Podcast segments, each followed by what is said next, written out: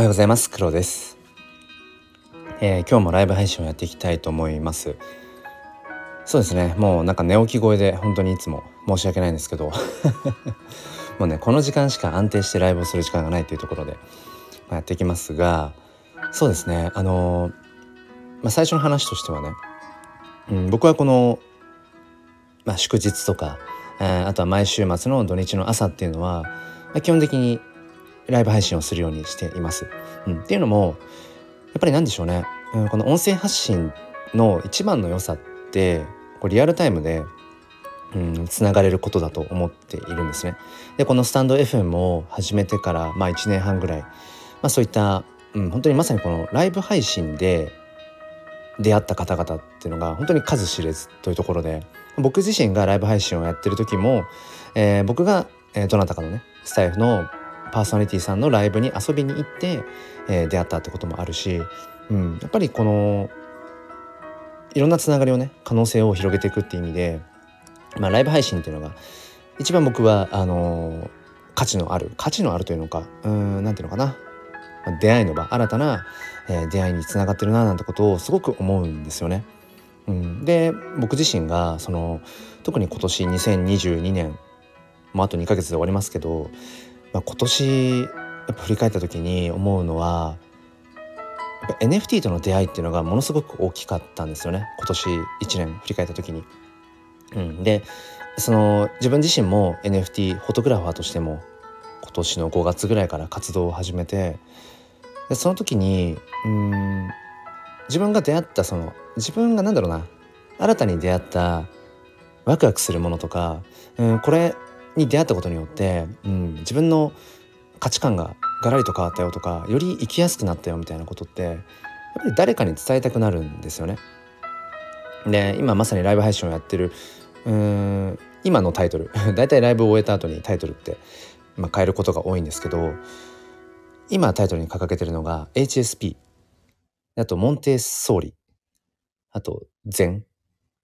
で NFT うん。この4つにしたのはやっぱり僕の中でこの言葉このうんなんだろうなものの見方これに出会ったことによって自分の、まあ、人生人生観っていうのかな、それが大きく変わったんですよね。うん、まあ今日はだからそんな感じの話をしていきたいと思うんですけれどもあのやっぱり日々揺れるわけですよ。まあ、迷う、うん、悩むまではいかないけどあんまり悩むってことはなくなったかな。もう悩む前にやっちゃえっていう もう悩む前に行動して、えー、それがたとえ失敗だったとしても成功だったとしても、うん、何かしら結果が出るわけじゃないですか何か動けばね。うん、北の方に走ってって穴に落ちたらあそっか北の方に穴があるんだっていうことがわかるじゃないですか。じゃあ今度東の方に走ってみようかとか、まあ、これはねあくまでもこう例え話ですけどうん何ていうのかなとにかく立ち止まって頭の中だけでぐるぐる考えていてそれで出る答えはいいですよ。うん、例えば 4×24×2 の答えって何だっけって、うん、思い返してあシニが8かってちょっと今、うん、僕が仕事の方でね、えーまあ、ちょうどその辺りをあの子供たちに教えてるっていうので今掛け算が出てきたんですけどそう頭の中で考えて出る答えは別に頭の中で考えればいい。でも頭の中で考えても答えが出ないものっていうのはもう動くしかないですよね。うんまあ、その動くっていうのは物理的にフィジカル的に自分の体を動かしていくっていうことかもしれないし、えまあ一方でその自分の体は指して移動してない GPS 的には位置は変わってないかもしれないけど、うん、例えばそれがそうですね今こうして音声発信をしてみるみたいなこれも行動の一つかもしれない、えそう考えていくとやっぱり何何でもこうやっぱやってみなくちゃわからないっていうところがあるわけですよね。うん、で今年1年振り返った時にやっぱりこの NFT っていうところが特に大きかったんですよね。自分の中でやっぱりやってみてやってみたことによって得たもの見えた景色っていうのがたくさんあってでそれをそうですね自分の声が届く、うん、限り多くの人にこの感動とか興奮とかっていうのを伝えたいなって思ったんですね。うん、で半年前ぐらいからそのこのライブ配信のタイトルをもう基本的に全部もう NFT 教室っていうタイトルに変えたんです。うん、もうずっとライブ配信自体はもうこの1年半の間、うんまあ、週末まあそうですね土日とか祝日の朝っていうのはライブ配信を基本的にやってきてるんだけどそうあのここ半年間ぐらいはもう基本的にこうまあなんだろう、うん、タイトルライブみたいな感じでもう NFT 教室って、まあ、銘打ってずっとやってきたんですね。うん、でその NFT 教室ってもう最初からタイトルをつけることによってうん出会った方っていうのもいるしその NFT 教室を一つのきっかけにして本当に実際に NFT っていうものを自分自身で、えー、買って、うん、今はもうすなんていうのかなもう一人で独り立ちしてなんていうのかなこう楽しんでいる方々っていうのもやっぱりいらっしゃってそれはやっぱりすごく嬉しいことだし、まあ、僕が願う一つの形ですよね。うん、でもねうん何でもその要はずっとうまくいき続けるずっと成立し続けるものってなかなかないと思うんですよね。うんこの半年間 NFT 教室と題してライブ配信を、まあ、毎週毎週やっていく中で、うん、ある程度成果は見えました。うん、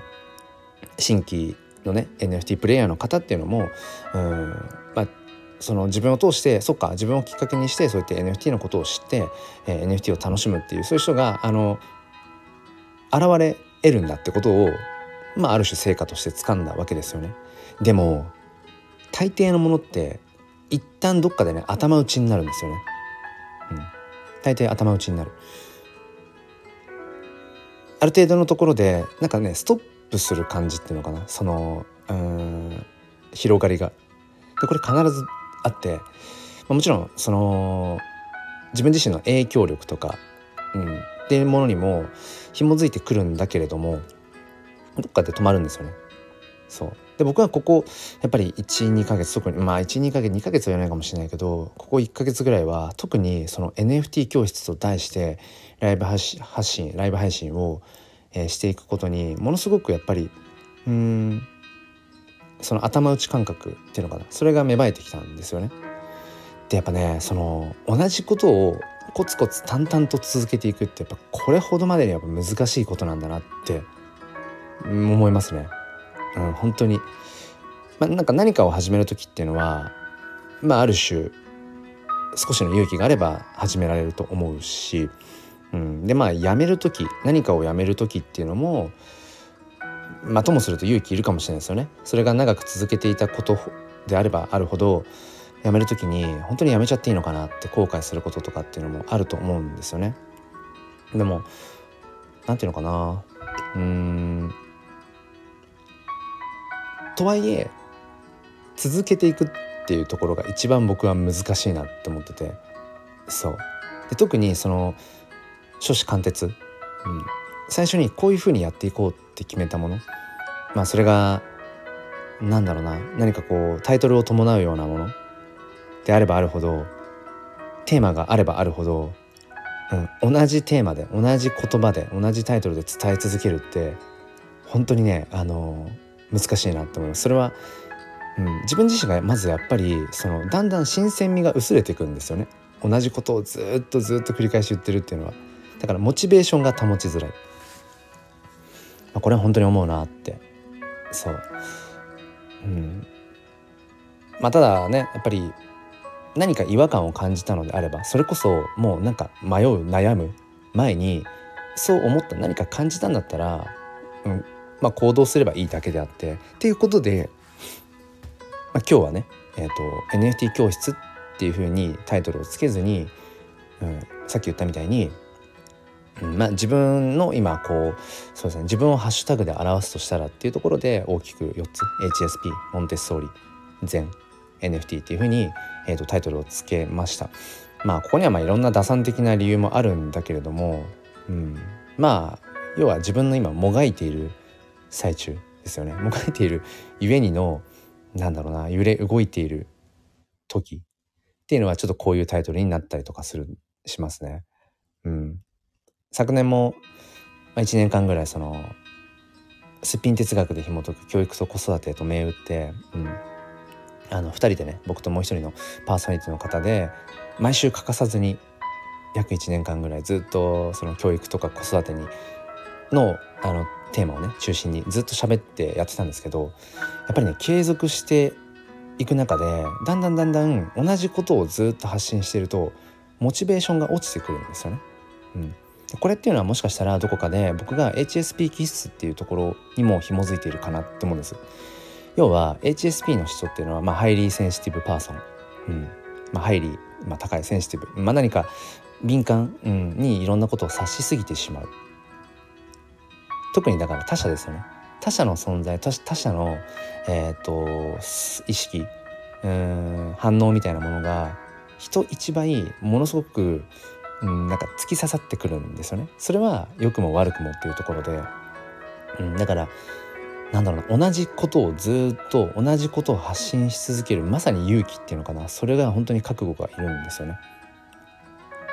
まあでもうんそんな自分と向き合いつつまあずっとやってきてる中でで今回このライブ配信をするにあたってその NFT 教室ってずっと銘打ってきていてでも NFT 目的というかね、うん、僕の中でやっぱり今一番そうですね、うん、やりたいこと、僕ができることの一つとしてそのやっぱり NFT というものの可能性を自分の言葉で伝えていくっていうこと、うんまあ、これは先行者の、まあ、ある種役目の一つでもあるかなとは思っているんですけどでもね NFT 教室って銘打つことによって届いていない層がいるなってことを感じ始めたんですよね。NFT 教室って銘打ってしまうことによって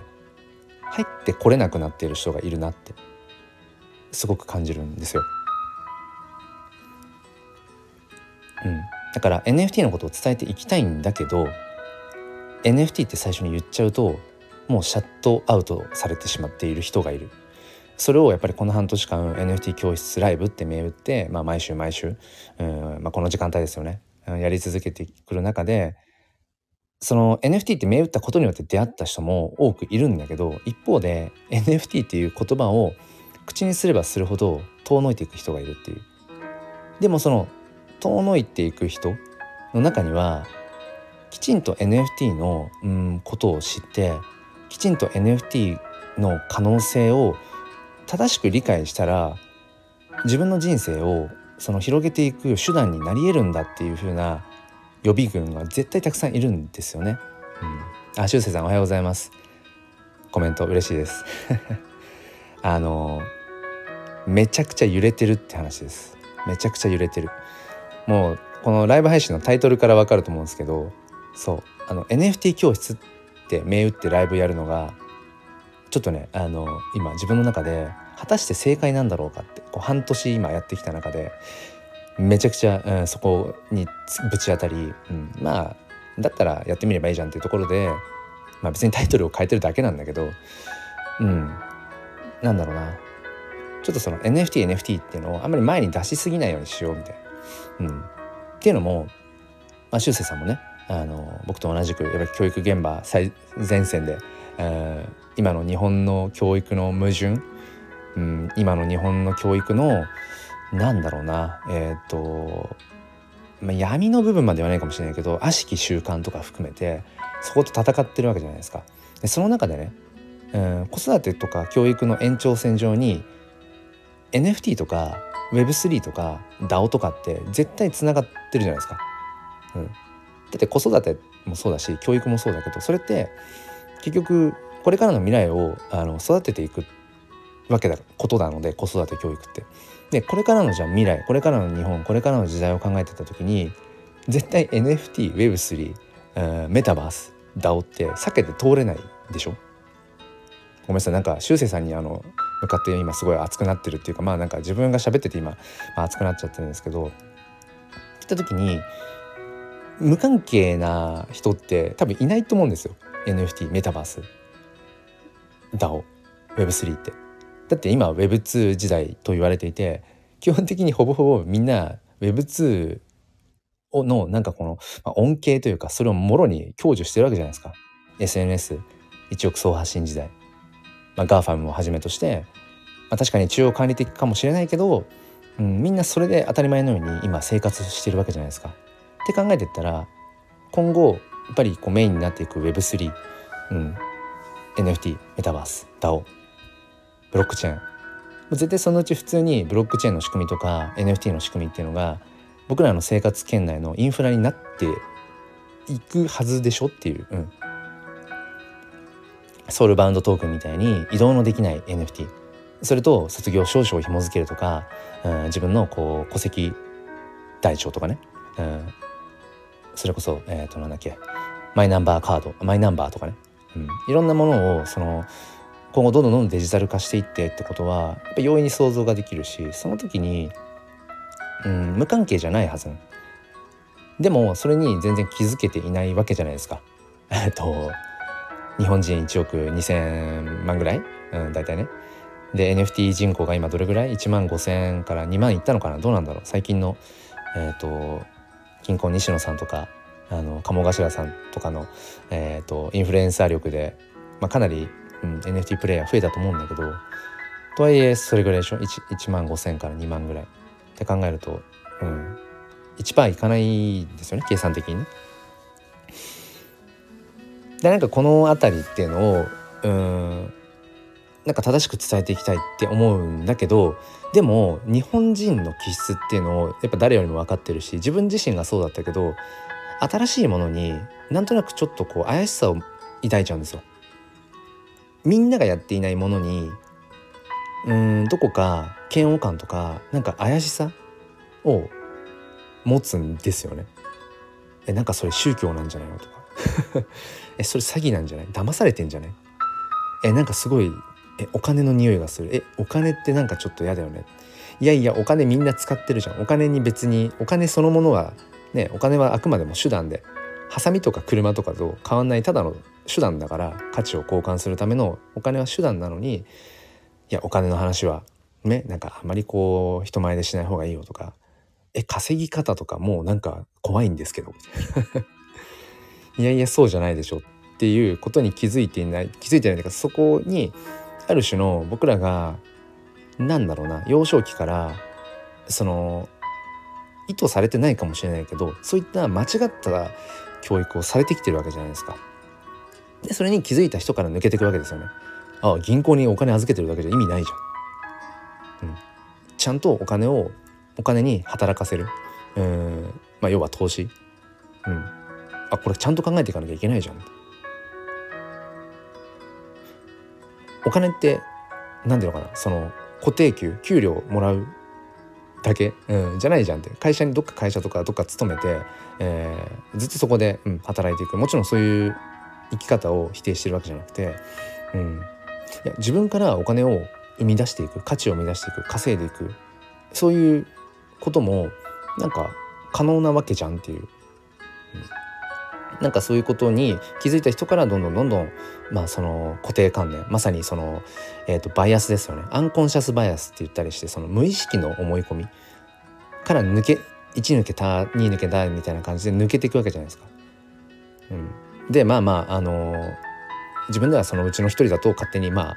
辞任してるんだけどやっぱりそれそれ抜けたことによってそういったいろんなこう固定観念から日本人が抱きがちな固定観念から抜け出したことによって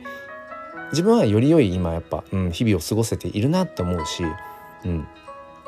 だからなんかまあそれをね、うん、せっかく自分の声が届く人っていうものがいるんだとしたら自分の声が届く人にはやっぱりそれを伝えていきたいなって思うし、うん。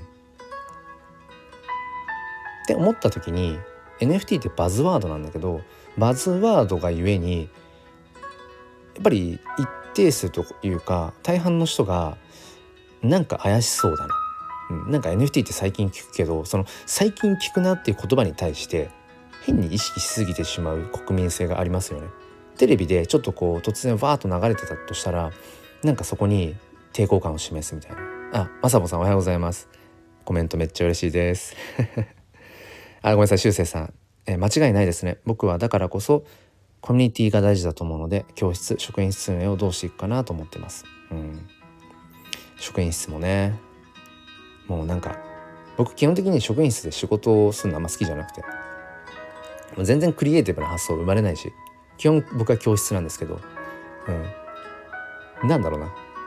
っぱり授業のことを考えるとかそうですね。何かうーん。やっぱり教育のことを考えるんだったら職員室じゃなくて教室がいいと思うんですよ。だってそこで基本的に子どもたちって学ぶわけだから。まあでもねあのねやっぱり教室の作りもねもう全部ね一回壊しちゃえばいいと僕は思うんですよね。うんまああの黒板にね基本的に黒板が前みたいな構造じゃないですか。で窓が黒板に対して左側にあってあれって最高の問題ですよね。日照権というか、うん、大抵が右利きで左からこう明かりが入るように窓が左側にあってだからなんかもう教室の作り自体が何ていうの黒板の前に先生が立っていて全員がそっちを向く前提の環境で作られてるから建物が。基本的な公教育の学校はね。そりゃ抜け出せるわけないよねっていう、うん、大人の言うこと先生の言うことを聞くのを待つ、うん、先生の方を見なさい。まあもちろんねなんかその、うん、先生の方を見てねっていうタイミングっていっぱいあるんだけどでもそれと同じぐらい別に先生の方見なくたっていいよっていうか今は友達同士で、うん、なんか喋る語り合えばいいじゃんっていう瞬間もあるわけだし、うん、なんだろうな本当に無意識のうちに僕らって環境によ環境にめちゃくちゃ依存してるから、うん、環境に環境によって価値観が形成されてっちゃうんですよね。そうまあ、だから前もあの修正さんにはお話ししたかもしれないけど僕はあのそう、まあ、先生の机ですよね。教室の中には先生用の机はあのもう教室の後ろに置くっていう、うん、子供たちと同じ方向を見る。子供たちと同じ、まあ、黒板の方に対してですけど、うん、向くようにしている。それは何だろうな。抽象的な話かもしれないけど子供たちと同じ方向をまさに見ようとする意識っていうのかな、うん、子供たちとこう整体して前に先生の机があって子どもたちとこう向き合ってる状態だと子どもたちの視点になれないんですよね。うん、と僕は思うので、うん、先生の机も子どもたちと同じように黒板の方に向く。別に黒板の方向きたいわけじゃないんだけどただただ子どもたちと同じ方向視点で教室の中を見るみたいなそれっていうのはうん結果的に子どもたちの視点に立つことができると僕はまあなんだろうな信じているっていうところですね。うん、そう修正さん構造にね縛られてるっていうのはあるんですよ。そうだからねなんだろうな、まあ、今回そのライブ配信のタイトルで僕ねそのなんだろうなこう迷いが生じたりとかちょっとこう揺れ動いてる狭間の時ってタイトルに大体これにするんです自分の自分自身をハッシュタグで表す時の、うん、ものとして HSP、えー、モンテッソーリ禅まあ、NFT っていうまあ今回はこの4つ今はこの4つかなと思って、まあ、それをタイトルにしていて、まあ、もしかしたらしばらくライブ配信する時はこのタイトルタイトルというか、うん、ものにするのかなって。それはやっぱり僕の中でどこかやっぱ今、うん、見えない何かと戦っていてそのずっと NFT 教室と題して、うん、このライブ配信はほぼほぼ NFT 教室で全部やってたんだけどもうそれだと届かない人いるなってめっちゃ思い始めて、うん、NFT ですって。いうことによって NFT に触れる機会を機械損失を生んでるかもしれないと。自ら、うん、僕自身が機械損失を生んでるかもしれないってなんかねまあちょっとおこがましくもね思い始めてうん。った時に僕が例えば話せる話っていうのは NFT の話だけじゃなくてやっぱり、うん、5歳の娘の父親であるがゆえに今その子育てのど真ん中の話っていうのも自分の言葉でやっぱり喋れるし、うん、で教育現場にいるっていうところもあってなんかその日本の今の公教育の課題とかうんその向き合っていかなくちゃいけない問題っていうものもやっぱり話せるし話したいしで僕自身がその HSP 気質っていうところでやっぱり生きづらさを抱える人たちの気持ちってめちゃくちゃわかるしじゃあそんな自分はどう自分と向き合って今ねまあ言うても、うん、なんか楽しく、うん、生きているのかとかそういう話もしたいしできるし。でまあ変わらずやっぱり NFT って話も自分自身がねコレクターとしても、まあ、プレイヤーとしても、まあ、NFT フォトグラファーとしても、うん、もうめちゃくちゃ楽しんでいるのでまあそれもやっぱり自分の言葉として喋れるなと思って。だからなんだろう。このライブ配信って一番うんコミュニケーションが取れる瞬間なんですね。だから僕は音声発信の中ではライブ配信が一番好きなんですけどうん、その中で新たなつながりが埋めれる可能性があるのってライブ配信なんですよね。まあ、ここちょっと打算的な話をするんですけどスタンド FM の UI っていうのかな？ユーザーインターフェースの構造的に基本的に一番上にライブ配信一番上っていうか、うん、ライブ配信が目立つようになってるんですよね。うん、で最近は今盛り上がってるライブみたいな風な表示のされ方になって正直僕はなんかそれ嫌だなと思っててそのスタンド FM の良さってその他の SNS と違って基本的にそのいいねの数とか再生数とかフォロー数フォロワー数が他のユーザーから基本的には見えないっていうその仕様僕はそこがめちゃくちゃやっぱり気に入ってずっと使ってきたんですよね。うん、でもここ最近その設定によってえっ、ー、とそれぞれの放送の配信のいいねの数が見えるようになりましたよね他の人の。うん、これその、まあ、HSP な僕だからっていうのか分かんないけどいらない情報なんですよね。別にいいんですよ。その他の方の放送がどれぐらいいいねもらってるかとかそれって本質的な価値じゃないからその人がどういう話をしていて自分がそこに興味を持てるのか共感できるのかそれだけでいいじゃんっていう他の人がどう思ったかって本当は必要ないはずだし、うん、でもこのやっぱり SNS の中でこの「いいね」という機能 それが生まれたことによって相当数の人が何て言うのかな無駄に苦しんでる気がする。無駄に悩んでる気がする。あなんかあっちのね人のツイートはえー、100いいねももらってる。でも自分の、うん、ツイートはいいねが5しかつかないみたいな。いやそうじゃないよねっていう、うん、いいねの数じゃないじゃんって。まさぽんさんも、ま、まさぽんさんもね感じられてると思うんですけどツイッターとかで写真のね、うん、ツイートしたりだとかして、うん、あれこれいろいろね試行錯誤するじゃないですか。ハッシュタグでなんかちょっとつけてみたりだとか。僕も 1, 年前とかは本当にその写真アカウントとしてやってた時とあ特に写真アカウントとしてやってた時とかはハッシュタグ、えー、カメラのある生活とか、えー、いわゆるそのファインダー越しの私の世界とかね、うん、写真撮ってる人とつながりたいとか、うん、なんか4枚写真を上げるとフォロワーが増えるらしいとかなんかいろんなハッシュタグを、うん、つけてツイートしてみてはなんかねどれぐらいいいねがもらえるかなみたいなことをいろいろやってたりとか、うん、してたけど結局どっかで不毛なんですよねそれってね。うん、ありません？この写真になんで1,000いいねついてんのえこの写真になんで1.5万いいねついてんの？ねまさぽさん悩んでました。悩悩みますよね。僕もすごい悩みました。今も別に全く悩まないわけじゃないけど。この写真このツイートになんで1万いいねついてんの？ありますよねまさぽんさんあるあるよね。そこなんですよ、うん、だからね SNS というものが、まあ、まさにその Web2 時代で SNS が発展したことによってみんなが発信者になれるようになったんだけどそれと同時に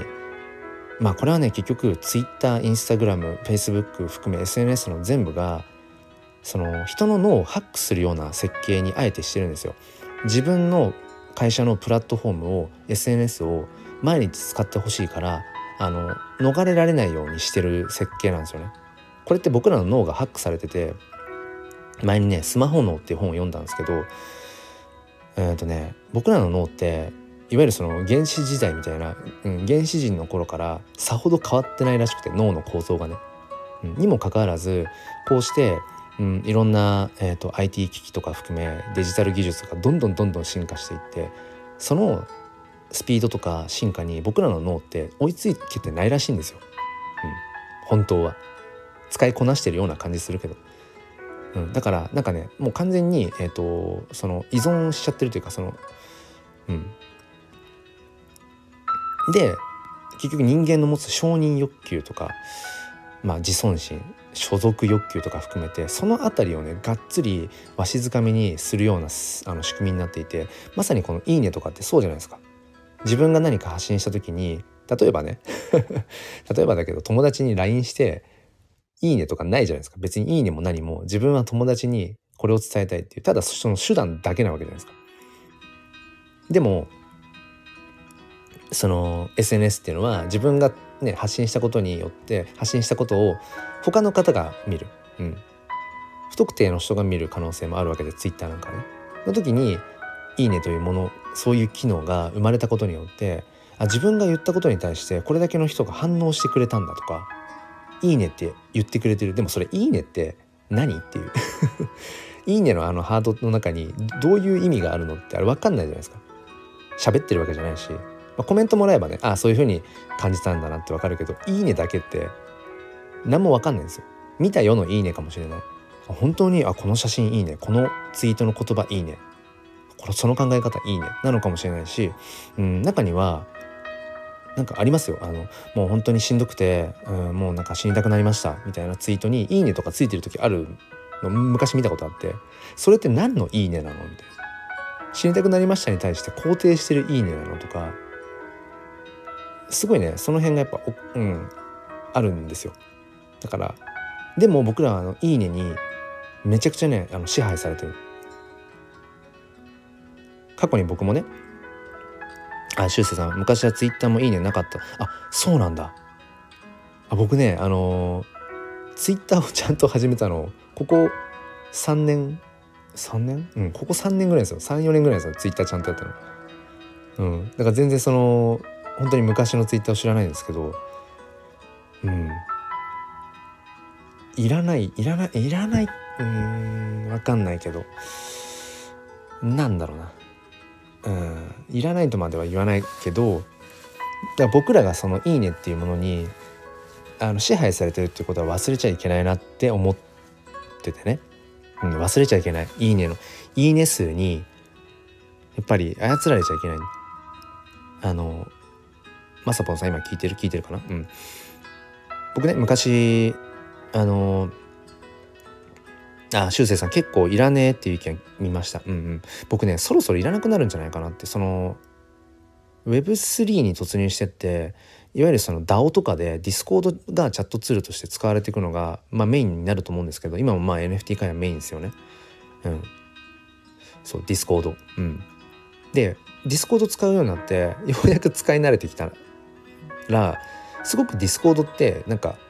いいんですよね。うん。コミュニケーションツールとしてめちゃくちゃ僕はいいなと思っててディスコード。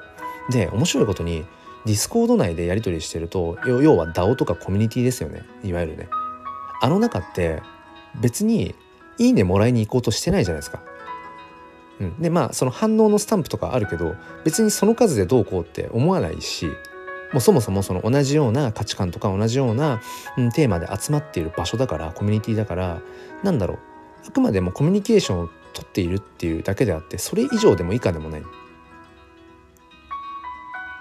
で面白いことにディスコードの中ってこの人がフォロワーどれぐらいいるんだろうとかもう全然考えないというか気にしないっていうか別にディスコードって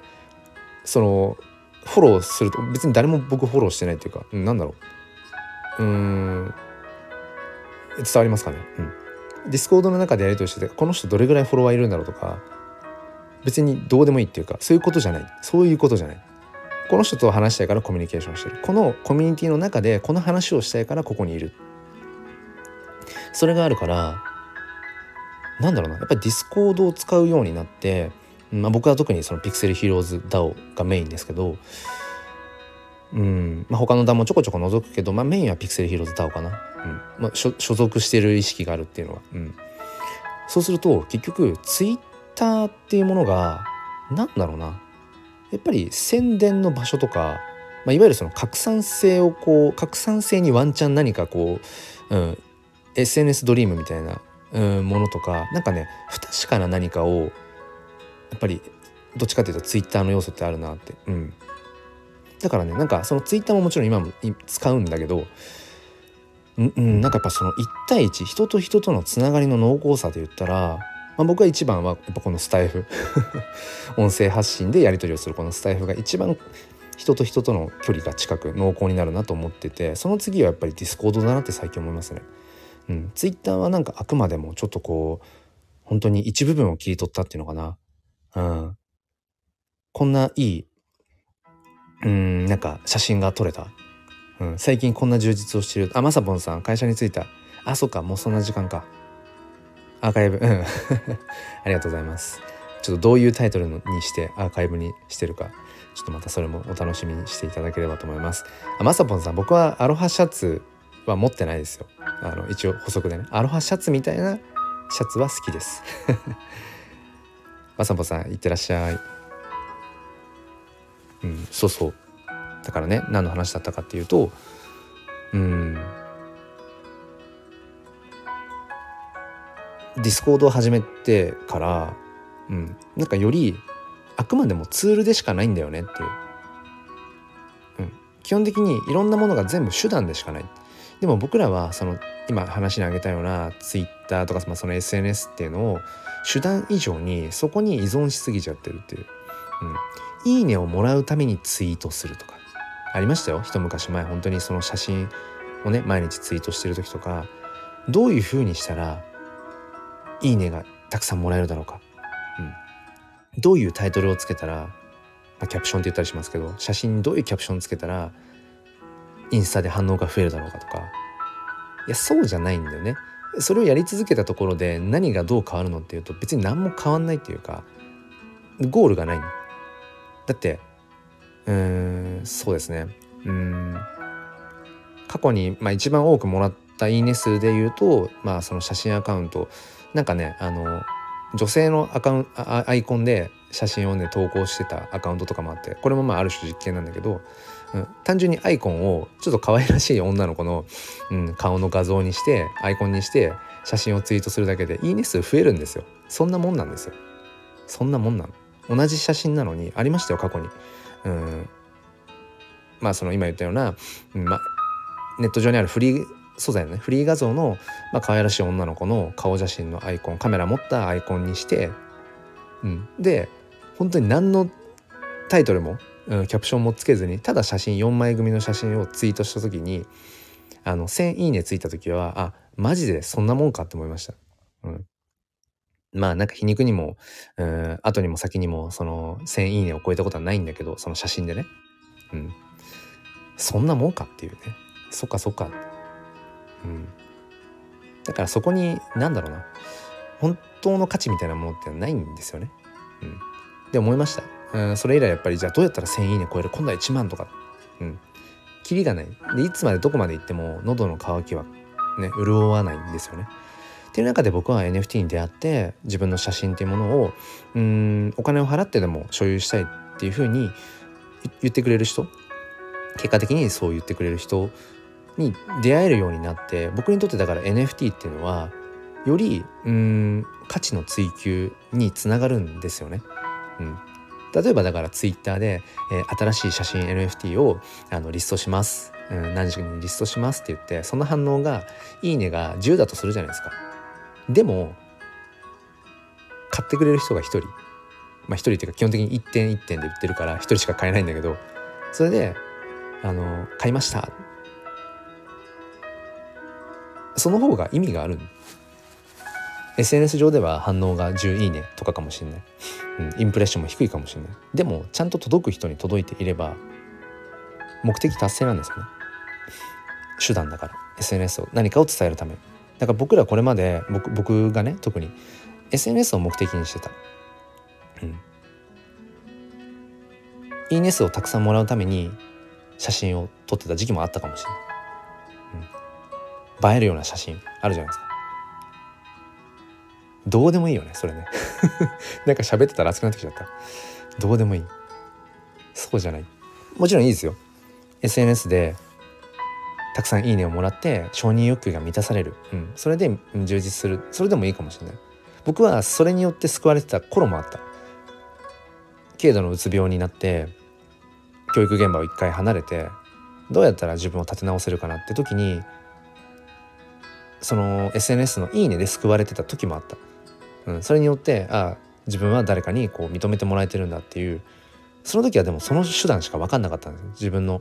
うん本当にぼぼっきぼきに自分の芯が折れて本当に灰のようになった状態からどうやったら復活するかって時にある種その時は僕は SNS が一つ救いの、うん、形にはなってた。でもある時からあもう必要ないなっていう必要ないっていうかその要は SNS を目的とする必要がないなもっとなんか大きく自分がやりたいことがそうだあったはずだうんなんかそういうことをっぱり思い始めてうん。消したアカウントもいくつもありましたね。あこのアカウントに依存してる限り抜けら抜け出せないな。SNS が目的でうんあるままにできないなって。あ言葉の仕事さっていうか佐藤さんか。ごめんなさい。おはようございます。嬉しいです。挨拶。承認欲求捨てきれないよな。そうあのね捨てなくていいと思うんですよね。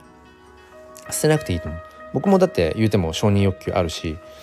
あの人間のね根源的な中に承認欲求ありますよね。えっとあのマズローの5段階欲求ありますよね。うん。一番下があの生理的欲求。まあそれこそあの性欲食欲睡眠欲、うん、でその上に安全欲求っていうものがあって。でその上に社会的欲求っていう、うん。まあ、そこまでがなんかこう基本的な欲求。うん。まあ、その中にもその承認欲求みたいなものがあってそれは絶対やっぱあるしみんななんかその認められたいしね、うん、褒められたいと思う。それはやっぱり僕もその小学校の教員をしていて5歳の娘の父親をしていてもうみんなそうですよね、うん、子供を見てるとみんな自分を見てほしいしあ上手だねって言ってほしい、うん、なんかあなたはなんかその大切な存在だよって言ってほしい。認めてほしい。うん。なんかでもそれが枯渇している子が多い、うん、学校で関わってるといわゆるその、うん、まあ言い方あれかもしれないけど愛着障害って言ったりもしますけど要は愛情親からの愛が足りてなくてうーん何ていうのかな。やたらとスキンシップを求めてくる子とかいっぱいですね。本当に。学校現場で。うん。あ佐藤さん、マズローね、自分を高めたい。その内側から来るモチベーションは学びを高めてくれるんだけどね、そこを伸ばしたいですね。いや、まさにそうですよね。うん。その、まあ一番上にあるのが自己実現欲求って言われててね、その、そそれそこまでに、まあ、まあ、たどり着くために基本的な欲求をやっぱ満たせてなくちゃいけないよく誰かを幸せにするならまず自分が幸せである必要があるっていうのはまさにそれは思うんですよね自分に余裕がないと誰かにね差し伸べる手って出ないから自分がもう手一杯で手にいろんなもの抱えてたらそれはね他の人にちょっと抽象的でもあるけど表現が。手は差し伸べられないし、うん、でもそのね自己実現っていう欲求があるがあるゆえがゆえに自分をもっと向上させたいって思ったり。まあね佐藤さんおっしゃってくれ佐藤さんでいいかな。呼び方、うん、おっしゃってくださったみたいにそのまさに内発的動機ですよね。自分の内内側から湧き上がってくるやっぱモチベーションによって、うん、やっぱり自分をよりね高めていきたいっていうものがあるからその欲求ってやっぱり必要なんですよね。僕らを突き動かすために。あ佐藤さんで OK よかった。そう。必要なんですよ欲求って。うん。原動力になるからね。だってまあちょっと朝からねあのー、ちょっとこう下世話な話かもしれないけど僕らは生物的にやっぱりその要はうんそうね、うん、まあ男性の性は女性の性を求め女性の性は男性の性を求めるっていうもう生物の基本的な原理原則に基づいてるわけじゃないですか。だから生物的に本能的にああの人いいなあの人いいなってそこにはその性欲的なものっていうのがあるわけじゃないですか。僕らはそのやっぱりうん祖先？祖先？祖先？違う子孫。子孫を残していく。要はね命をこうつないでいかなきゃいけないから。それはもう別に僕らが頭で理解してるどうこう理性とかその本能とかっていうレベルじゃなくてもう組み込まれてるプログラムなわけじゃないですか。生物として次の世代を残していくっていう。その時にその性欲というものがなかったらその欲求がなかったら生まれないわけじゃないですか。次の命はね。とかっていうふうに考えていってもやっぱりその欲求っていうものがダメなんじゃなくて、うん、欲求をこうきちんと自分の中でなんだろう落とし込んでいくコントロールしていくっていうまあ超難しい話ですけどやっぱそれってすごく大事だなって、うん、思いますね。そうだから今ね、まあ、ずっとこうちょっと承認欲求の話とか SNS の「いいね」の話とかになってましたけど、まあ、そのきっかけとしてはまあ、このスタンド FM のあれだライブ配信の話だ。そう。あのスタンド FM がね最近いいねってものが見えるような設定にもできるようになってきちゃって僕としてはいやスタイフさんそうじゃなくないっていう。スタイフの良さってそこじゃないんじゃないのっていうのはちょっと思ってますね。うん、だからこの人がどれぐらいフォロワーがいるんだろうかとかこの人のこの放送ってどれくらい再生されてるんだろうかとか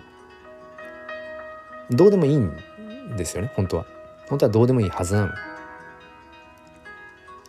だってその人が喋ってる話、うん、その人が、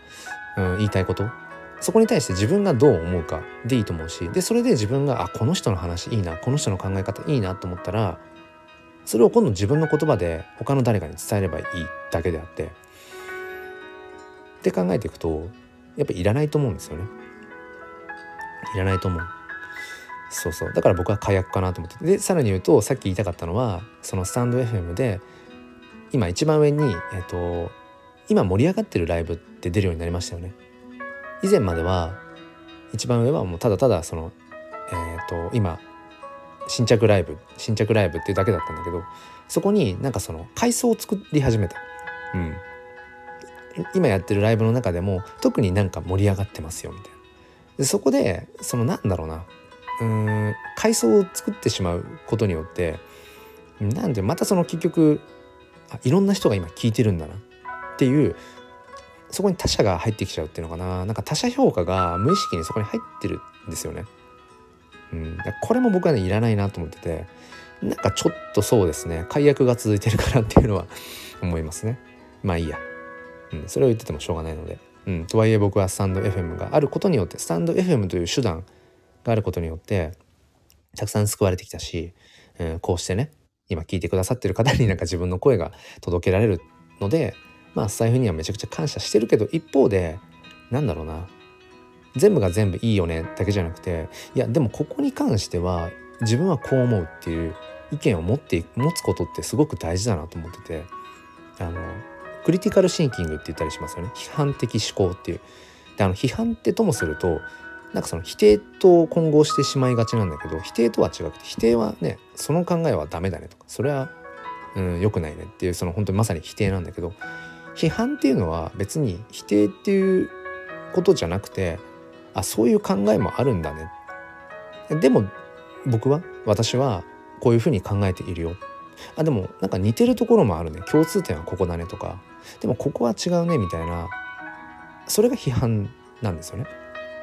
うん、だからなんか結構イエスマンが日本人って多いような気もするんだけど、うん、きちんとそこはなんかその批判的な視点を持って、うん、あこの人の言ってる話8割は共感できるな。でも2割の部分は自分の考えとは違うな。でも別にそれは否定とかじゃなくてうん、そういうもの。いろんな考えがあっていいじゃんっていう。だからみんな違ってみんないいってあの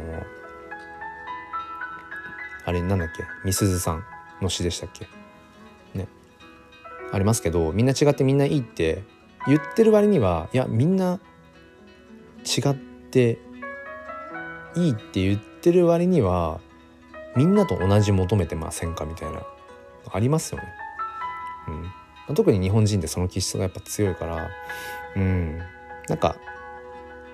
みんなととりあえず同じことやってれば安心みたいなのはでもそれってね日本のやっぱりその教育がそうさせてるところはあると思うんですよね。教育現場なんかでも基本もうみんなと同じだから。うん。1年生ではこの勉強をします。2年生ではこの勉強します。3年生4年生5年生。4年生にもなってこれができないなんてまずいよとか。いや別に本当はそんなんなくねっていう。うん、だって一人一人違うじゃん大人だってそうだし。だってねみんな社会人になって、まあ、社会人って言い方もあれだけどみんなやってる仕事とかうん何を通してそのね稼いでるかって人それぞれじゃないですか。うん、なのになんか子供のね時っていうか、うん、みんな同じことやりましょう。一律に、うん、はい、えー、前習い。右向け右。軍隊みたいな、うん、結局日本の公教育ってその戦後の教育ですよね、うん、国力を上げるみたいなその生産力をとにかく上げる、うん、まさにちょっとそこはこう軍隊チックな感じの思想が抜けきってない。抜けきってないというか抜けてない。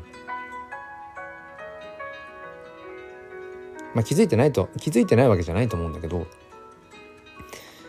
うん、そのお偉いさんとかもねわかんない。中にはもしかしたら意図的にやっぱりそういううん。なんていうのかな。もう国家みたいな。国の方でコントロールできるように。だからあのちょっと話がどんどんどんどんこう派生しててあれですけど日本人がマネーリテラシーお金の知識が乏しい理由っていうのは国がそうさせてるっていう、うん、説、うん、僕もうなずけるとこありますけど国民がお金に関してリテラシーが高くなりすぎていくとやっぱり不都合があるというのが何だっけその僕らの一世代前の、うん、僕らの親がもっと若かった頃の世代っていうのはえっ、ー、と貯金しとくことが正解だっていう時代ありましたよね。何だったっけななんかそれがねそういうなんか政策があったんですよね。うん、銀行とか郵便局にお金を預けさせておくことによってなんかその、まあ、文脈としてはその国が国のそのお金を日本円をコントロールしやすくする、うん、ちょっとここをなんかきちんとロジックを説明しろって言われたらちょっとごめんなさいなんですけど、うん、なんかねそういうところがあるっていうのを聞いたりして。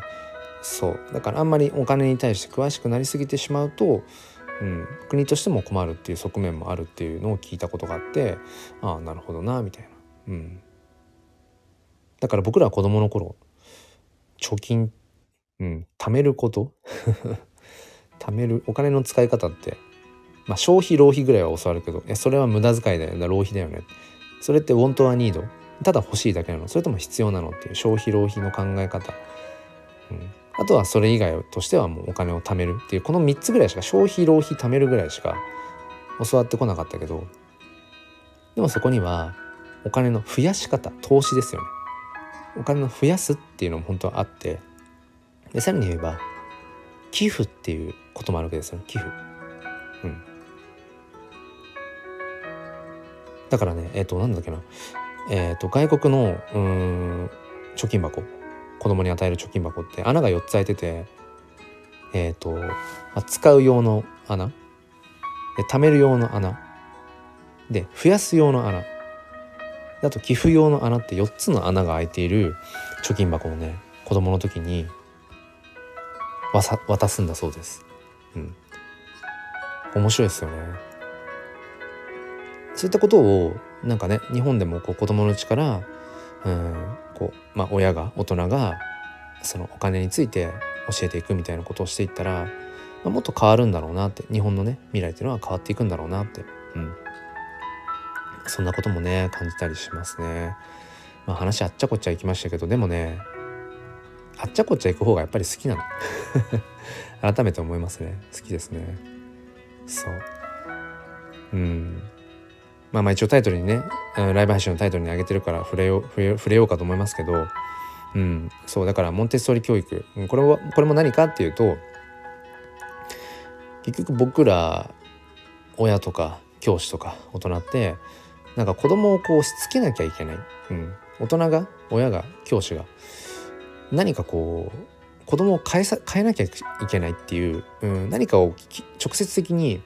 うん、教え込まなくちゃいけないっていうすごいバイアス固定観念があるんだけどモンテッソーリ教育の考え方っていうのはもともとそもそも子供自身が自らこうよりよく育っていこうとする力を持ってるそういう気持ちを本当は持ってると。でもいつからいつしかうん、大人があれしなさいこれしなさいこれは良くないですよとかレールを引いちゃったりとかあれこれしすぎてしまうから子供の中からその自らよりよく学んでいこうっていう意欲がそがれちゃう、うん、だからもっと周りの大人っていうのはそれこそ環境になってしまえばいいっていう、うん、環境の一部になればいいっていう。もちろんきっかけとか与えていくんだけれどもあくまで子供のうん気持ちっていうものを尊重して関わっていけばいいんじゃないかっていうことを、まあ、言っていて、うん。まあ、ついついそのモンテッソーリ教育のメソッドモンテッソーリメソッドみたいなところばかりが取り沙汰されるところはあるんだけどそうじゃなくて基本的な考え方としてそう子どもの好きとかやりたいっていうものを尊重していく。まあ難しいんですけどね。この尊重っていうのが。じゃあ何でもかんでもいいよいいよっていうことかっていうとそれが尊重かっていうとそれとも違う。うん。きちんと伝えていかなきゃいけないこと。例えばこれをしたら誰かを傷つけてしまう。それは精神的なものも物理的なことも含めて。うん。あとはこう例えば社会の中にはルールってものがある。なんでルールがあるのっていうとみんながやっぱりお互いね気持ちよく過ごしていくためなんだよっていうこととかそのきちんと教えていくべき。それはその子自身が最低限生きていく上で、うん、生きやすくするためにしてあげるためにっていう部分もあるんだけどまあそれ以外のことっていうのかな。それは本当に、うん、その子その子一人一人好きと感じるもの、うん、やりたいと思うもの興味を持つものってそれぞれ違うからそこをもっと、ね、尊重していけたらいいよねってだからそういう視点で僕はまあその子供我が子とか教育現場で関わる子どもたちと向き合いたいんだけど我が子とはまあ割とそのマインドでは接することは可能ですよ自分のねまあ、うん、環境の中だからコントロールできる環境の中だから我が子は。でも学校教育は、うん、そうもいかない。そもそもモンテッソーリ教育の考え方とかその子供を尊重するっていう考え方を持った持つうん親ばかりの子じゃないから 難しいけどこの言い回しは。うん、子供自身がそういうもっと子供って尊重されるべきだっていううん一人の人間としてきちんと尊重されるべきだっていうふうに考えている親のもとで育っている子たちばっかりだったらその延長線上で学校現場でも、うん、一人一人を大事にしたみたいなことができるけどまあ先生が足りないっていう物理的なあの難しさはあるんだけどでもほぼほぼの子がやっぱり見ていると、うん、そもそもそういう環境で育ってきてない。やっぱり親の言うことを聞くものだ、うん、で何かあれば親に叩かれて親に怒鳴られて、うん、ともすると人格否定みたいなことを言われちゃって。っていう環境で育っている子とかっていうのもやっぱり多くいるから僕が見てる体感値で言うとね。だからやっぱりその子たちに突然「あいいんだよ。自由にこの白い画用紙に好きなように好きなもの書いていいんだよ」って言ってもいや何書いていいか分かんない。先生何書けばいいの？何書くのが正解なの？もうむしろ先生が言ってみたい。なそうなんかねすごく悲しくなるんですけど。多いっすねそういう子は、うん、みんながみんなじゃないですよ。でも必ず毎年いるその、うん、一定数というか多いかもしれない、うん、指示待ち、うん、になっちゃってる。そうね。あ佐藤さん。個々を見られる現場と集団の中のお子さんを見てもらえる現場どちらも必要。教員の皆様いつもありがとうございます。ありがとうございます。嬉しいですそのうん。言葉がね。うん。いやまさにそうなんですよ。あのやっぱり一人一人を大事に、うん、する視点とあとはやっぱり集団としてコミュニティとしてって大事ですよね。両側面大事なんだけどただ物理的にさっきも言ったように基本的に教育現場って一人の教員に対して子どもたちがまあそうですね。どれぐらいだろう大体、うん。まあ、今その30人30人学級。30人を超えないようにっていうふうに、うん、どんどんどんどん整備がされているところだけども、まあ、大体が多分20から30ぐらいは一人で持ってんじゃないかなと思うとやっぱりどうしてもこう一斉に、うん、見ざるを得ない。うん、一人一人をやっぱり見ていくこと。1対1でやっぱむむず難しいというかまあ物理的に無理ですよね。うん、一人でその20人30人っていうのをそれぞれ違ったそのその子その子のニーズに合わせてっていうのは正直無理ですね。無理です。もう僕も10年以上教育現場いるけどそれはやっぱ無理。そうしたいけどそうしたいけどどうやったって物理的に無理だから、うん、物理的な限界がある。でもなんかその考え方捉え方のところだけでもそういうメッセージっていうのは伝えていけるはずだし、うん、大人がね、うん、子供に対して。でもこれ大人と子供って今話をしてるけどでも先輩後輩もあると思うんですよね。うん、そう。それは別に年が上下とかじゃなくても何か先に先行してやってる人がうん、後発の人に対して何かを伝えていくこともそうだと思うんだけど全部やっぱりそのまあ対等、うん、対等な立場で見ていけるといいなっていうのはすごく思いますね。うん、だからどっかでありましたね。あの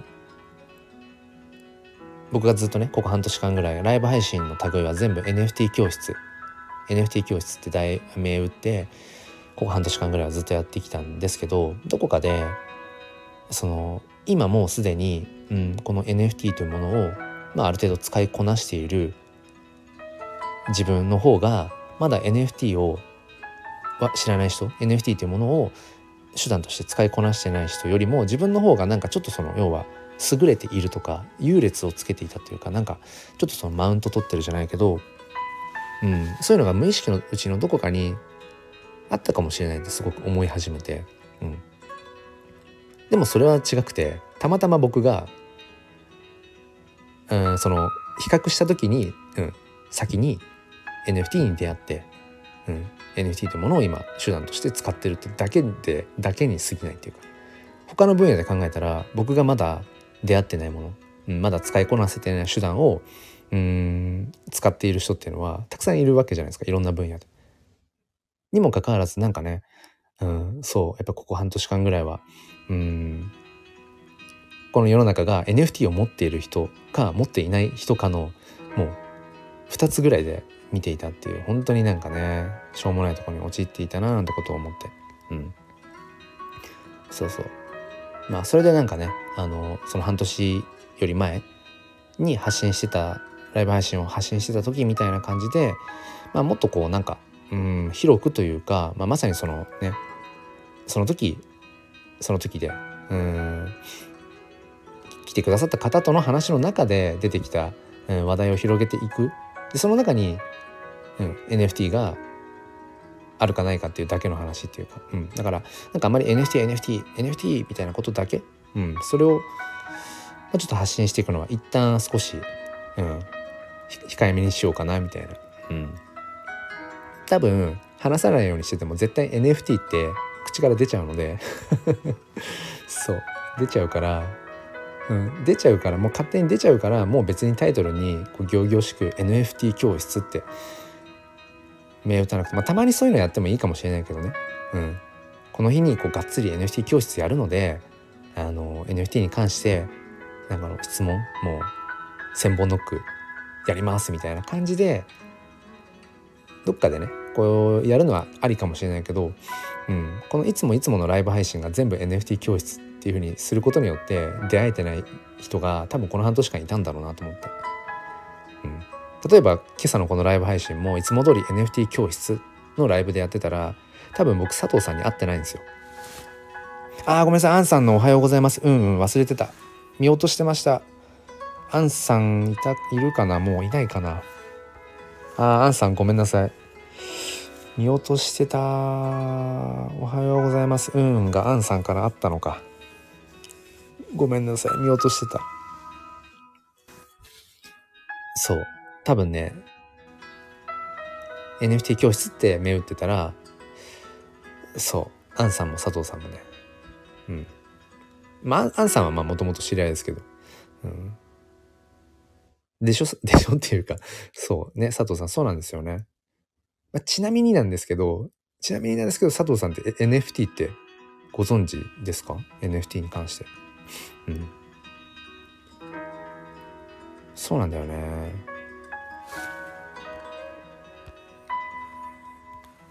そうなの。だから難しいんですよね。これ難しいんだよな。難しいな。だから NFT 教室っていうなんか質問を受けながらやっていくっていうやつライブ配信は、まあ、そうね。なんか月1とかとかにするとかね。うん。もう思いっきりもう NFT の話ゴリゴリっていうライブ配信もやっぱやりたいなっていう気持ちやっぱあるのででもゴリゴリに NFT 教室で構えてると出会えない人いるなって改めて思って。だからこの半年間 NFTNFT NFT ってなんかもうずっと普段の収録配信含めライブ配信もやってたことによって NFT 関係のつながりは増えましたよめちゃくちゃ。それは当然ですよね。でも NFT 関係のつながりをスタイフで増やしたいかっていうとごめんなさいだけど別にそこまでなんですよね。どっちかっていうと NFT 関係ってそのディスコードとか Twitter とかそっちで全然つながるから、うん、スタイフはどちらかというとやっぱりこの声っていうものを通して、うん、やっぱり幅広くいろんな方にお会いしたいなっていう気持ちがやっぱ強いんですよね。でそういう気持ちでずっとやっぱりやってきているし、うん、だからここに来て自分自身でなんかその NFT NFT っていうのを前に出しすぎてなんか可能性潰してるかもしれないという、うん、それを改めて感じたんですよね。あ、クリマンジュさんおはようございます。そう、クリマンジュさんなんかね、ちょっとね、NFT 教室って銘打って、毎週毎週のライブやるのをちょっと一旦やめてみようかなってもちろん NFT の話も多分絶対出てきちゃう出てきちゃうというか出るんだけど結果的にね出るんだけどなんかねうん。もっとこう広くいろんな方と、うん、コミュニケーションを図りたいなって最近思ってね、うん、狭く深くっていうのももちろん大事なんだけどもうちょっと緩急つけてやりたいななんてことをね思いますよね。えー、佐藤さんフリーランスのセラピスト発信の方が詳しい人がいました。ググったんだけどよくわからない。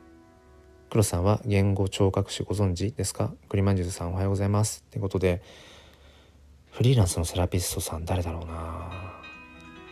で NFT に詳しい。誰だろう？フリーランスのセラピストさん。あうん誰だろうな。あの方かな？みたいな。なんかちょっと今ちょっとよぎりそうな。でも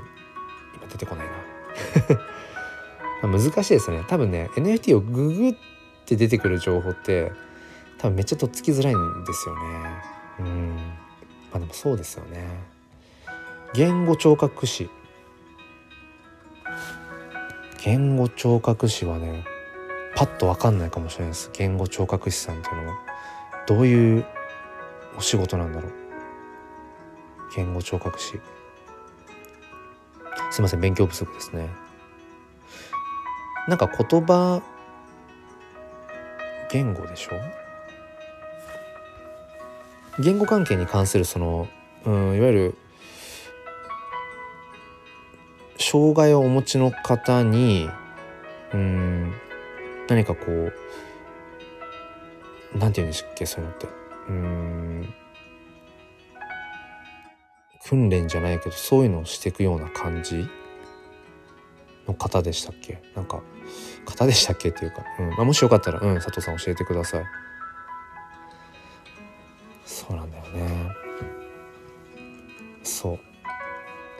今思いましたけど、うん、僕がそうなんかもちろん僕が知ってて、うん、他の方が知らないこともあるし同じように他の方が知ってて僕が知らないことも当たり前だけど、うん、やっぱめちゃくちゃあるんですよね。そう。本当ね日々学びだなっていう。だからあ佐藤さん支援級のお子さんよく見てます。あ言葉の遅れ。あじゃああれかな言葉の教室とかっていう類かなもしかしたら僕が耳なじみのあるものとしては言葉の教室ってありますねそのうん、ま、さにちょっとこう言葉のあたりで、え、少しこう困り感を抱えてるお子さんがね、うん、通うような場所として言葉の教室っていうのは、うん、僕のまあなんだろうあの知る、うん、環境の中にもそういうのがありますね。えー、佐藤さんが支援級のお子さんよく見てます。言葉の遅れ。発音読み書きコミュニケーションのリハビリ専門職。あ。そうなんですね。えき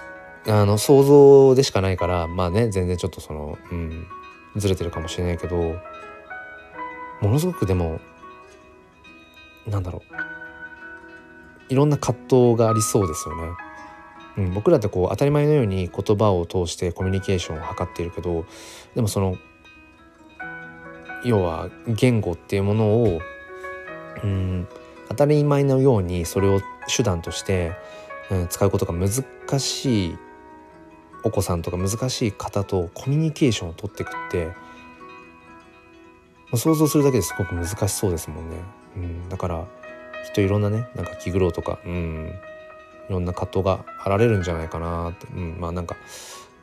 ちょっとね、まあ、全然全く何も分かってないものの、うん、軽率な言葉ですけど、まあ、そんなことはね思いますね。佐藤さん言葉の教室の通級担当をしている人もいます。教員免許とダブルライセンスの人じゃなきゃ学校勤務は無理ああなるほど。そっか。教員としてのうん何ていうのかな知識というかちうんまあそういう資格的なものとその言語聴覚士としての専門職としての資格が必要。うんうん。あありがとうございます佐藤さん。ぜ ぜひ立ち寄って。いやありがとうございます。ちょっとまた世界を広げていきたいな。いやなんかそうだからね。うん。自分がこの半年間 NFTNFT って言っててものすごい NFT ってものはその Web3 とかね。今後の時代をこう変えていく大きな手段になり得るっていうそれはすごく感じるんだけどなんかそのそれだけじゃないというかそればっかりの頭でっかちになってしまうと要は NFT に関連していないものが情報として自分の中に入ってこきづらくなるんですよね。それは今回 NFT に限らずめちゃくちゃ思ってでも何か一つにこう特化して一時ねぐーっと集中してその分野をこう体験して学んでってことはすごくやっぱね重要だと思うし自分のこういろんな知見を広めるためにも大事なことなんだけどでもやっぱある程度そこにコミットしたら一旦それをまあ手放すというかそこばかりに注力するっていうのをこうやめる。で視野をもっとこう他のところにまた向けてみるっていう、まあ、この繰り返しってきっと大事なんだろうなって。でそれに多分今ちょうど自分の中では気づけたフェーズなんだろうなってことはね思いますね。あ佐藤さんクラッカー。ありがとうございます。うん。そう。で僕にとっては今そういうちょうどまた次の何か分かんない次がどういうフェーズでどういうステップなのか分かんないけど一通り NFT ってものに関しては何か話せるようになった。聞かれれば答えられるようにまあそこそこなってきた、うん、NFT のクリエイターとしても、まあ、コレクターとしても、うん。まあ、引き続き楽しんでいくのは変わらないんだけどなんかまたちょっと違った分野とかにも目を向け始める、うん、それっていうのは結局僕が今まさに、えー、関わっている子育てとか教育とかあとは自分自身が HSP 気質であるという、うんまあ、ある種の生きづらさもありつつもでもその生きづらさと向き合うことで他の人がこう感じ得ないようなものを感じていたりだとかとかあとはそうですねうん。まあ引き続きその NFT ってこともそうだけど、うん、なんかそこに全部こうまたきっとうん還元されていくんだろうなと思うのでまたちょっとこう視野をね広く多分こうしばらくの間こうやっぱ NFT にこうもう本当にミクロミクロの視点でもう要は木ばっかり NFT という木ばかり見てたんだけど今多分もっともっとこういろんな他の分野とかっていうのも含めてまたちょっとこう森で、うん、こう俯瞰してまたこう全体を見回そうかなみたいなことを改めてこう今感じているっていうとこなんでしょうね。うん、いやいやいやいや。人生ほんと学びですね。まあ、せっかくなので栗まんじゅうさん今来てくださってるのでなんか栗まんじゅうさんの方から、まあ、NFT 教室として銘打ってはないけどなんかもしねお聞きされたいお聞きされたいで日本語おかしいな。なんかねあのせっかくなのでお聞き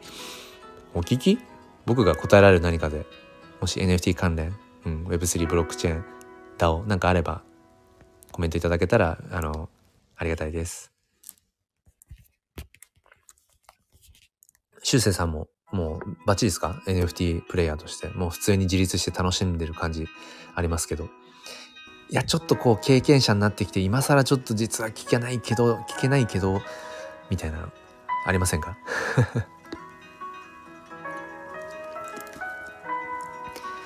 いや、これね、人からの質問に答えるってめちゃくちゃ勉強になるんですよね。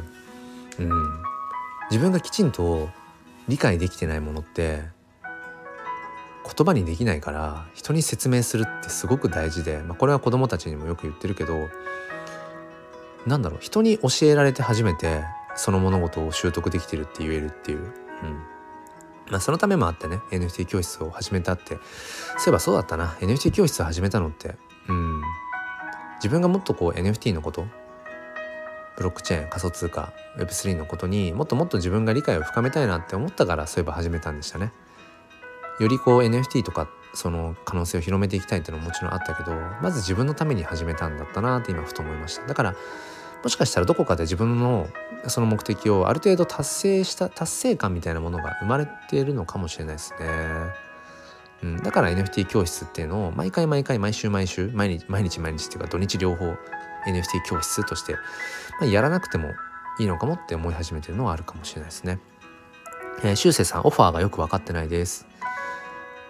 オファーがよくわからない。オファーの出し方かな。あ、佐藤さんごめんなさい、ね。ちょっとなんかマニアックな話に突入しちゃうかもしれませんが。うん。するもされるもよくわかんない。あー、なるほどね。そうですね。えっ、ー、と、例えば、しゅうせいさんが、あ、この NFT 欲しいって思った。でもその NFT が売りに出されていない。バイナウになっていない。今買えるよう状態になっていない NFT を買いたいと思ったら、オファーを出す必要がありますよね。うん、でその時にオファーを出すためにはえっ、ー、とね W イーサっていうのが必要になります W イーサラップとイーサラップドイーサって言ったりもするのかな？うん、なんかイーサはイーサ仮想通貨のイーサはイーサなんだけどもちょっと違う ちょっと違うイーサなんか赤イーサって言ったりするのかな？なんか僕あんまり色の違いちょっと色弱入ってるのであんまり色の認識っていうのを持ってないんですけど通常のイーサって黒イーサって言われたりしてあのイーサのダイヤモンドの形が黒だと思うんですけどオファーを出す時ってその赤色かな？確かうん。イーサが必要なんです。WETH、うん、W イーサが必要になってきてうん。例えばじゃあ0.01イーサ。うん。0.1イーサイーサにしようか分かりやすく。0.1イーサでそのオファーを出したいな。この NFT0.1 イーサで売ってくれませんか？売りに出してない人に対して0.1イーサで売ってくれませんか？ってしたいとしたら0.1イーサ分のその W イーサを用意する必要があります。でそれはあのスワップって言って要はその仮想通貨のその通貨をまあ換金変換するようなイメージですね。スワップって。なので修正さんがまあ持っているその黒イーサ、うん、通常のイーサをその W イーサに、えー、変換してあげる。うん、0.1イーサ分変換してあげてそうすると,、えーと、メイクオファーだっけ？僕あんまりオファーをその出すことってそんなにないのでメイクオファーだったかな、うん、その欲しい NFT を持ってる方にメイクオファーでいくらいくらっていうのを、えー、設定してオファーする。うん。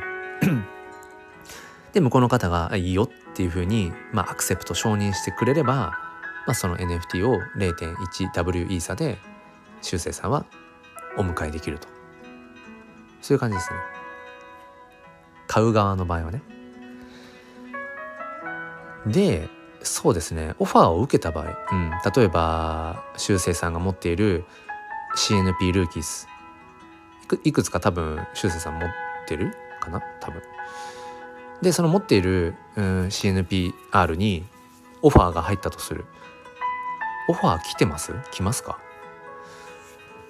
多分 CNP とか青パンダパーティーとかその辺持ってると。うん。多分オファー。あとあれかな？プペルの NFT ハロウィンプペル NFT とかも結構オファー来るんじゃないですか？うん。あ来てますか？修正さん。うん。で例えばそれであまあこの価格でいいかなっていうのがあれば、うんまあ、この価格で、うん、転売してもいいかなっていう感じだったらその多分えっ、ー、とベストオファーっていうような感じで出てると思うんですよね。その、修正さんが持ってる NFT に対して、今入っているオファーの額とかが多分出てると思うので、うん。で、そこのね、えー、表示されている横かなんか右の方とか見ていくと、多分押せるボタンがあって、で、それでアクセプトっていう承認っていうのを押すと、うん、売れます。そうすると、修正さんのウォレットには、えっ、ー、と、その赤いイーサ WETH W イーサでウォレットに入りますね。うん。そう。で、その W イーサはオファーを出す時、うん、とかぐらいしか多分基本使わないから、うん。まあ、それを黒イーサにスワップしてあげれば、うん。まあ、普通のイーサとして、うん、資金が増える。そんな感じですね。そう。だから修正さん、W イーサがよく分かってなかったんですけど、オファー用のイーサっていう認識でね、とりあえずいいと思います。うん。もしかしたら他の使い道とかもあんのかもしれないけど、なんかね、あるんですよ、仕組みが。うん。オファーを出す時っていうのが普通のクルイーサでなんかね出せないんですよねそのブロックチェーン上の仕組みなのかななんかあるんですよそうそう。まあでもその認識でいいと思います。あタロナンさんおはようございます。タロナンさん。ありがとうございます。タロナンさんあのスマホのスマホじゃないや。えっ、ー、とデスクトップの画面かな。ねあの紅葉の楓の写真を使ってくださって。いやめちゃくちゃ嬉しいですね。やねあの、まあ、今途中から来てくださった方も、うん、いらっしゃるのでっていうとこですけど今ね今これ面白いことにライブ配信聞いてくださってる方々がもう NFT どっぷりの方からもう全然そうじゃないよってなんかいろんな方が今聞いてくださってて、うん、僕はなんか今また新しいちょっとうんトライを試みていて、まあ、この半年間ぐらい基本的にライブ配信はあの NFT 教室と題してもう NFT, NFT のことを話す NFT に関する質問に答えていくっていうもう全部ライブ配信に特化させたんですこの半年間基本的に。でもそれによって出会える方も多くいたんだけどでもどっかで頭打ちになって、うん、NFT 教室って銘打ってることによってその出会えてない方も同時にいっぱいいるなってことを感じてそれっていうのは結局 NFT というものにうんその出会う機会損失を逆に僕が生んでしまっていることがあるなって、うん、思ってそうなのでちょっとこううんなんだろうなライブ配信をする時リアルタイムで新たな方とこうつながれる可能性のこのライブ配信という場ではなんかあんまりその、うん、NFTNFT みたいな NFT 教室みたいな感じで銘打つのは少しこう少なめに控えていこうかなみたいなことを感じて、うん、なので今ライブ配信やってるタイトルみたいに、まあ、僕を表す僕が話せる話僕が自分事として、えー、話せる話 HSP とかモンテッソリ教育あとはえっ、ー、と何なんだっけ禅を入れたっけなそう禅の考え方とか僕般若心経の考えとかすごい好きなので、うん、仏教の教えとかですよね。格言とかたくさんあるけどうん。あとはまあ当然 NFT もそうなんだけどうん、なんかねあのこのテーマだけっていう感じに絞らないで、まあ、来てくださった方とコミュニケーションの中で、うん、出てきた話を話すっていう、まあ、本当はずっとねその形で僕はライブ配信をやってたんですけど、まあ、この半年間ぐらいずっともうとにかく NFT、うん、っていう感じでやってて、まあ、ちょっとねもうちょっとニュートラルな位置でまあ引き続き発信をしていこうかなっていう、うん、なんかねそんな感じなんですよね。うんあ、修正さん、オファーのやり方大丈夫そうですか？ちょっとやってみてください。ちなみにスワップは、えっ、ー、とね、メタマスク内で、えっ、ー、と、スワップできます。うん。メタマスクの中で。まあ、スマホでもパソコンでもいいけど、でも、スマホかな？修正さんは。うん。スワップっていうので、全然お金は大してかかんないですよ。あの、手数料とかガス代は、うん。さほど大した額は、何十円とかのレベルでね、いけますよ。うん。まあ、よかったら試しに、あのーまあ試しに？いや別にいいか 試しに僕にオファー出してくださってもいいし、うん、あの別になんかあのそれを承認するかどうかとかって話じゃなくて練習でね練習で試しに僕のなんか、うん、何でもいいですよ。まあまあ、はい。そんな感じですけどね。うん。あ、タロナンさん、すっかり黒さんの写真ファン。いやありがとうございます。でも、タロナンさん自身も写真撮られてるから、撮られてるじゃないですか。でこの前もね、秋の写真鑑賞会、ありがとうございました。ツイッタースペースでね。であの時ねあの満月の写真を、うん、出してくださって。でその時のタロナンさんのそのあの満月の写真にね対しての思いとかめちゃくちゃ僕素敵だなと思ったし、うん、新たなこう視点が持てたし、うん、だからなんだろうな。そのこれあるあるかもしれないんですけどフォトグラファーさん同士ってなんだろうな。